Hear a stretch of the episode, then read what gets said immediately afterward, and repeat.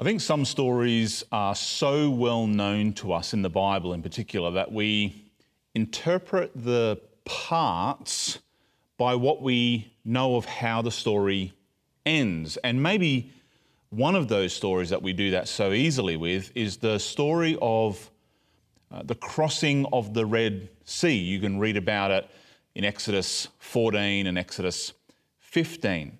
But just to refresh your memory and to try and maybe put it into a context uh, to help us see the parts of the story without jumping ahead to the victorious conclusion, just imagine for a moment that you were a family, um, multiple generations a slave in Egypt, and all you'd known was hardship and misery. All you'd known is that you didn't belong in this place, that you had a home somewhere else, but it was so distant with no real sense of ever being able to find it again. Imagine that all of a sudden this Moses character that you had heard of being a privileged uh, child growing in Pharaoh's um, courts, that all of a sudden after years of disappearance and years of rumours, Moses turns up again, now a, an old man at eighty years of age, and starts telling stories about how God had called you as a people, this slave nation of Israelites, to go back home again. Um, I really don't know how we would react in that situation. How would we respond? Maybe hope that that would be the case, but maybe the reality of it. Would, you would look around and think, how could that ever happen? And then, of course, made famous by now uh, musicals and uh, motion pictures. There are the plagues of Egypt, and God moves in powerful ways, strikes the nation of Egypt, and eventually, after this Passover feast that God initiates, your family packs its few things and, following the instructions, leaves hurriedly. Uh, you follow Moses out into the desert. Excited, wondering at all that you'd seen, hopeful for what was in store. And after days of wandering in the desert, you end up camped on the impenetrable shores of the Red Sea. No way forward.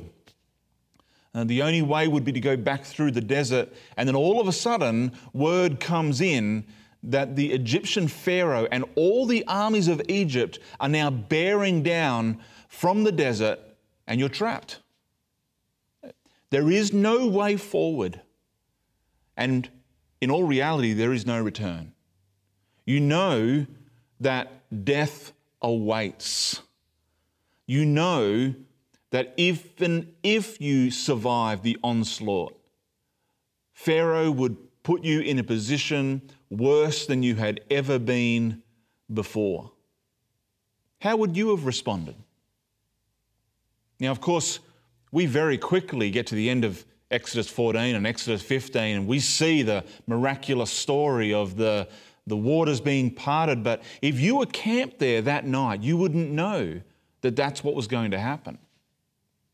All that lay before you would seemingly no options. Nothing good anyway, only death and destruction. You were in a severe crisis. You were facing uh, uncertainty. How would you have responded? Well, the Israelites responded by crying out against Moses and crying out against God, asking the sorts of questions that they seem reasonable.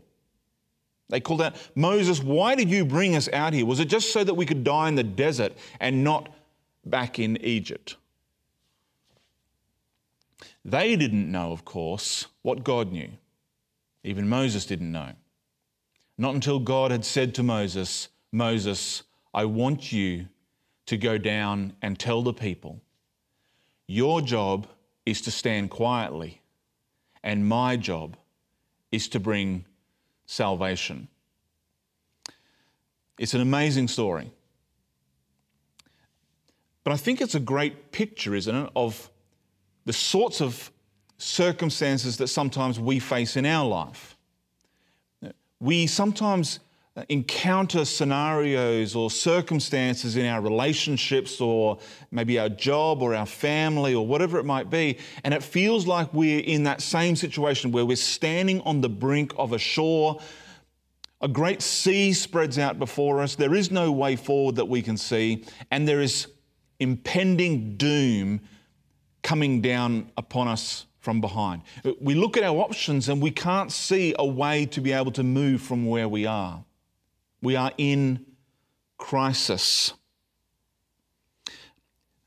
When that happens, and it happens to so many, this is a time where we can sing the songs of lament. There's a perfect one for this, and it's Psalm seventy-seven. Now, like so many of the Psalms, it's broken up into um, sections, and they're sections which are identified in the text by the word Selah. So if you grab your Bible, Psalm seventy-seven, turn to it, and I've got mine here, and we're going to try and uh, show you a few things. Uh, Psalm seventy-seven, and if you look down to about the end of verse three, you will see uh, the word Selah. Um, let me just make sure I've got the right colour here. Selah. Now, if you go down a little further, you will find it again at the end of verse nine. Selah. Then, further along again, end of verse fifteen, Selah. And then the end of the psalm comes in verse twenty. There's no Selah written there, but it's implied. It's the end of the psalm. Now, the word Selah is um, simple in some ways. It just simply means stop and consider, or pause and reflect. And they were kind of a, a moment where the singers of these songs um, would get to the end of, like, maybe we could consider them a verse, and before hurrying on to the chorus or hurrying on to the bridge or repeating it, they simply paused in the song. And the pause was not just for dramatic effect, it was to stop and consider. And that's what I want us to do this morning. So let's read together Psalm seventy-seven, and we're just going to read to the first Selah. Now, this is a song of lament, a psalm written to help us lament in times of crisis, and we're going to see that. Interestingly enough, the, the different elements of lament that we have been talking about over the last couple of weeks, so turning to God, bringing your complaint, asking for help, and then fourthly, choosing to trust, line up in Psalm seventy-seven with the Selahs. So let's just read the first section, which is turn to God. This is a turning to God. Psalm seventy-seven, reading from verse one. I'm going to read from the English Standard Version, um, is the one that you can see me referring to today. I cry aloud to God, aloud to God, and He will hear me. In the day of my trouble, I seek the Lord. In the night, my hand is stretched out without wearying. My soul refuses to be comforted. When I remember God, I moan. When I meditate, my spirit faints. Selah. Pause and reflect. Now, there's a couple of things that I want you to reflect on in this little section. This is the turning to God, and we can see that in verse one. Uh, so have a look at it. I cry aloud to God. So straight away, we know the psalmist, who in this case is uh, Asaph. Asaph, he's, he wrote quite a number of the Psalms. Asaph says, listen, I'm going to cry aloud, but I'm going to cry aloud to God in, in whatever crisis it is that he's facing or that the nation is facing. There's this real sense that he's turning his attention to God and saying, I cry to you. He cries allowed. Now, there's something really significant to notice in this psalm that's a little bit different to some of the other songs of lament that we have looked at so far in this series. It comes in the end of verse one again. I cry aloud to God. Aloud to God, he repeats himself, and he will hear me. Right from the outset, we can start to see here that Asaph's concerns, he's going to get to his complaint shortly, but right from the outset, the crisis that Asaph is facing is not that he doesn't think God listens. When we looked at Psalm twenty-two last week, that was one of the complaints. God, our, our prayers feel like they're hitting the ceiling. You're not even listening. Asaph knows that God is listening. I'm going to cry aloud to you, God, and you will hear me. He will hear me. We get this picture that it's not so much that God isn't hearing, but God isn't acting. That's, that seems to be where this distress is coming from. God, you, you're, you hear me, but you're not acting. I can't see a way forward. I don't have a solution to this problem that I'm facing. Verse two, in the day of my trouble, I seek the Lord. In the day of my trouble, I seek the Lord. In the night, my hand is stretched out without wearying. My soul refuses to be comforted. And when I remember God, I moan. When I meditate, my spirit faints. This is a soul in crisis, in torment almost. And he knows that God hears him, and yet he continues and he persists. That sense of all the night, my, my arms are outstretched in prayer, my hands are outstretched in prayer, and I don't weary, I am going time and time and time again to the Lord. But my soul refuses to be comforted. I wonder if your prayer life has ever been like that. I know mine has. The times when I've persistently gone back to the Lord and I've had this great crisis of uncertainty in front of me and praying and praying and saying, Lord, I know you hear me, but I still don't know what to do. And it can feel wearying. It can feel that comfort is far away from you. And that's exactly where Asaph finds himself. In whatever circumstances it was that he was facing, he's seeking God, and he knows God can hear him. And yet nothing seems to change around him. He's still uncertain about the way forward. He still doesn't know what the right thing to do is in this crisis.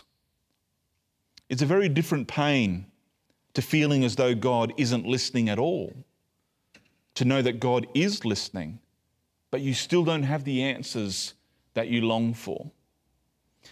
So the first element is turn to God, and that's the first Selah. The second section is bring your complaint. That's, we know that from our, our lament structure, bring your complaint. So from verses four down to verse nine, Asaph starts to shift from just calling out to God and saying, listen, I'm, I'm persisting in prayer, and now he's actually going to bring his complaint. So let's read it together just all the way through and then make a couple of observations because it finishes with that word, Selah. Verse four, you hold my eyelids open. I'm so troubled that I cannot speak. I consider the days of old, the years long ago. I said, let me remember my song in the night. Let me meditate in my heart. And then my spirit made a diligent search. Will the Lord spurn forever and never again be favorable? Has his steadfast love forever ceased? Are his promises at an end for all time? Has God forgotten to be gracious? Has he in anger shut up his compassion? There's a whole series of questions there. And they're, they're bracketed by that word, Selah. Pause and reflect. This is very much where Asaph brings his complaint to God. It begins by that sense of, did you see it back in verse four? You hold my eyelids open. I'm so troubled that I cannot speak. Asaph longs to sleep even, find rest in sleep, and yet he feels like he can't. You know, sleepless nights of tossing and turning, some great crisis in front of you, great uncertainty, maybe trouble seems to be looming, you don't know the way forward, and it begins to affect your sleep, doesn't it? Troubled nights, unable to even express maybe the, the concern or the worry or the fear that rests within. And verse five, he moves on, he says, I consider the days of old, uh, the years long ago. And so now there's a sense of remembering that Asaph says. Listen, this is my current circumstances. I'm, I'm anxious and sleepless. And his mind starts to shift backwards. And he says, I'm going to remember. And there's a very interesting phrase here in verse six. Let me remember my song in the night. This is a very different picture that he's remembering. Not one of anxiety and sleeplessness, of groaning and, and arms outstretched in prayer. Now he's remembering a song in the night. Better times. Times where he was enjoying life, enjoying maybe his intimacy with God in prayer even. And he says, I'm, I'm remembering a time when I would sing in the night. Let me meditate in my heart. He wants to reflect on that. He wants to center himself on that. But he can't help but start to compare his experiences from the past with what he's experiencing now. And that's where these questions start to spill out of. His spirit makes a diligent search. And then verse seven down to verse nine, we see a series of questions. Will the Lord spurn forever and never again be favorable?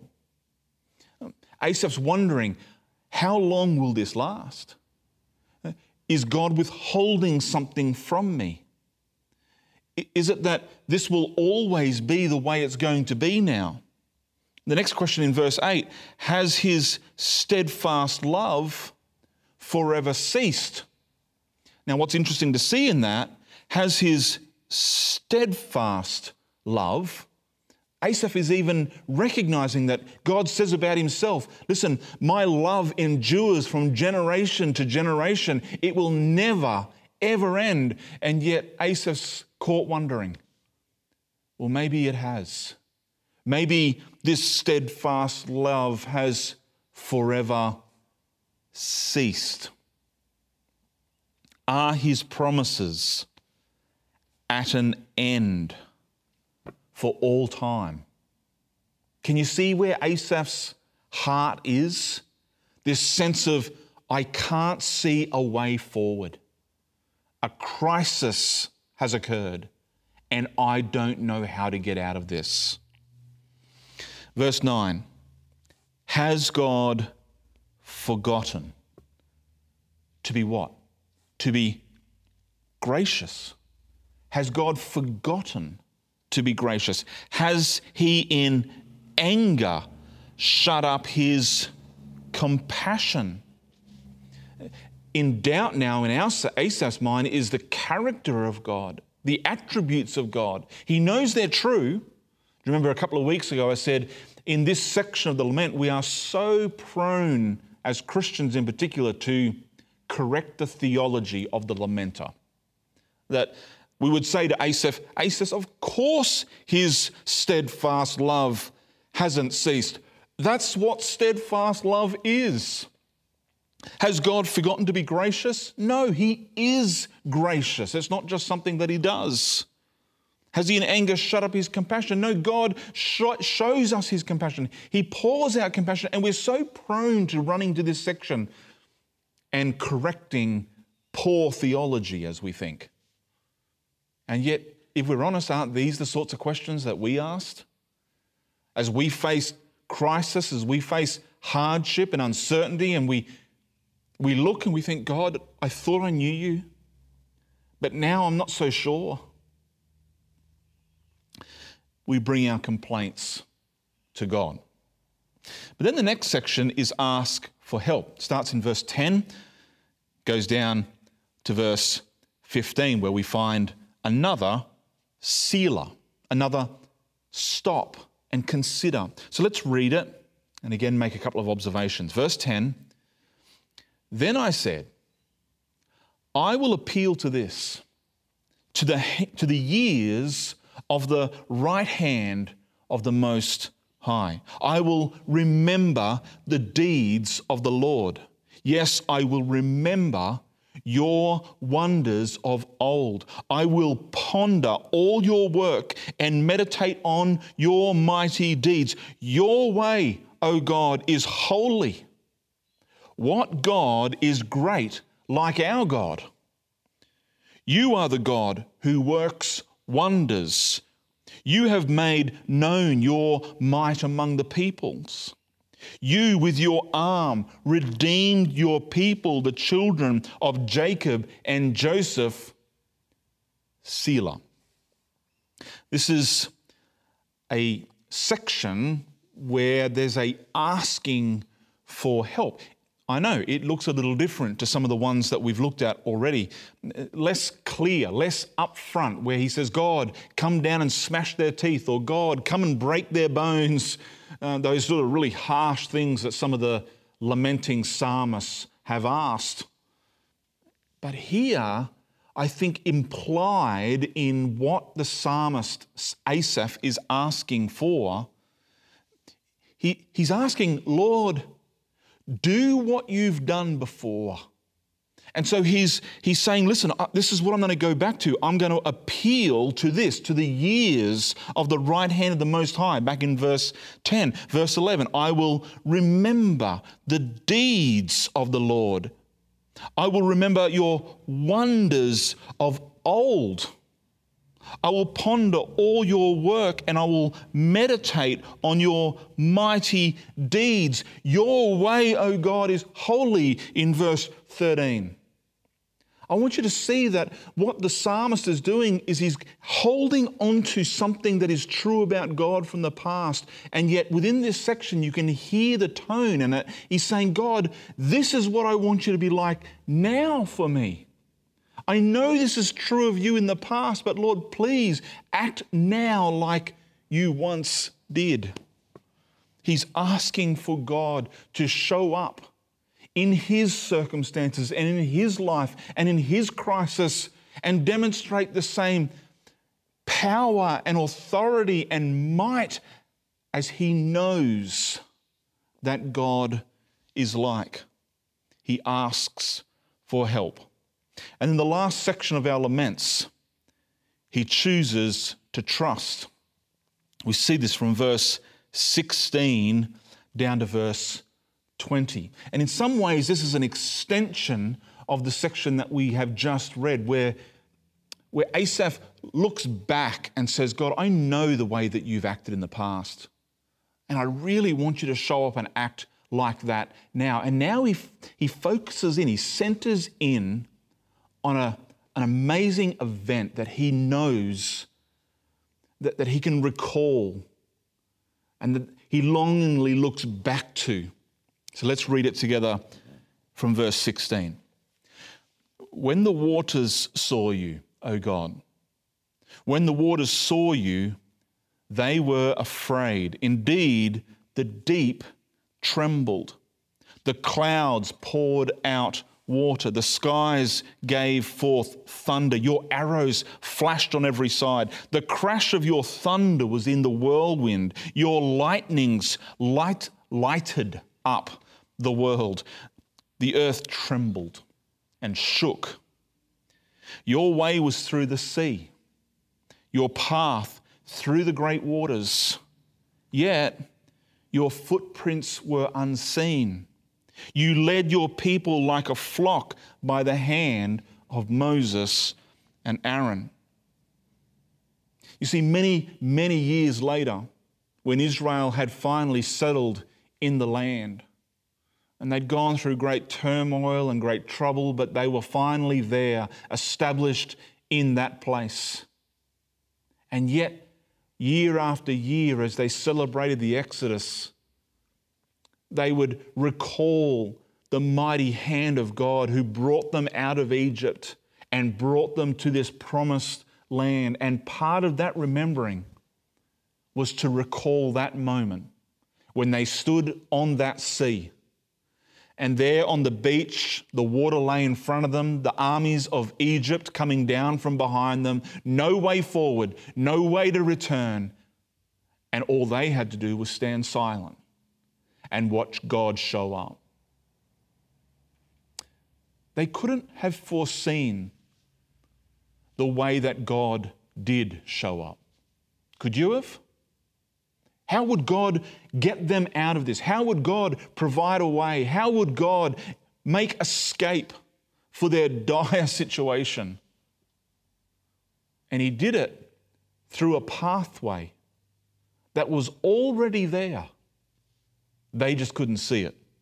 Did you see that from verse nineteen? Have a look at it. Your way was through the sea. That was God's way. God had a way. He took them to that place. He said, go and camp there. Your way was through the sea. Your path through the great waters. But look what's there. Yet your footprints were unseen.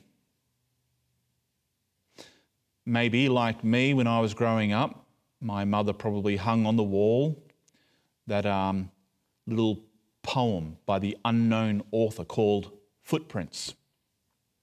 It's been special to a lot of people. Um, a lot of people have it maybe on stationery or on a Bible cover.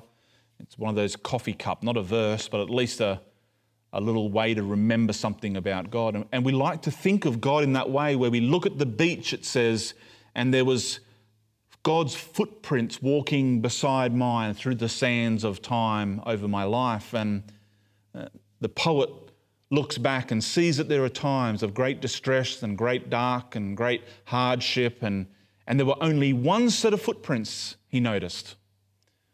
And they call out to God and they say, God, why did you abandon me in my harshest times? And, and God responded to them by saying, my child, it was in those times that I carried you. And, and that's a comfort. It has been to me, it has been to many times, to know that God carries us. But the reality is that there are so many times in life where we look, if we had the eyes to see that beach of the, the sands of time, and we see no footprints. And yet, God says, the pathway is there.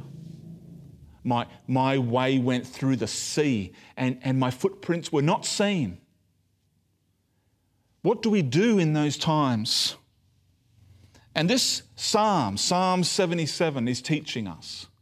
There are going to be times in your life where you stand like the Egyptians on that beach, standing before a great ocean with great threat behind you maybe, and you can't see a way forward. There are no footprints to follow.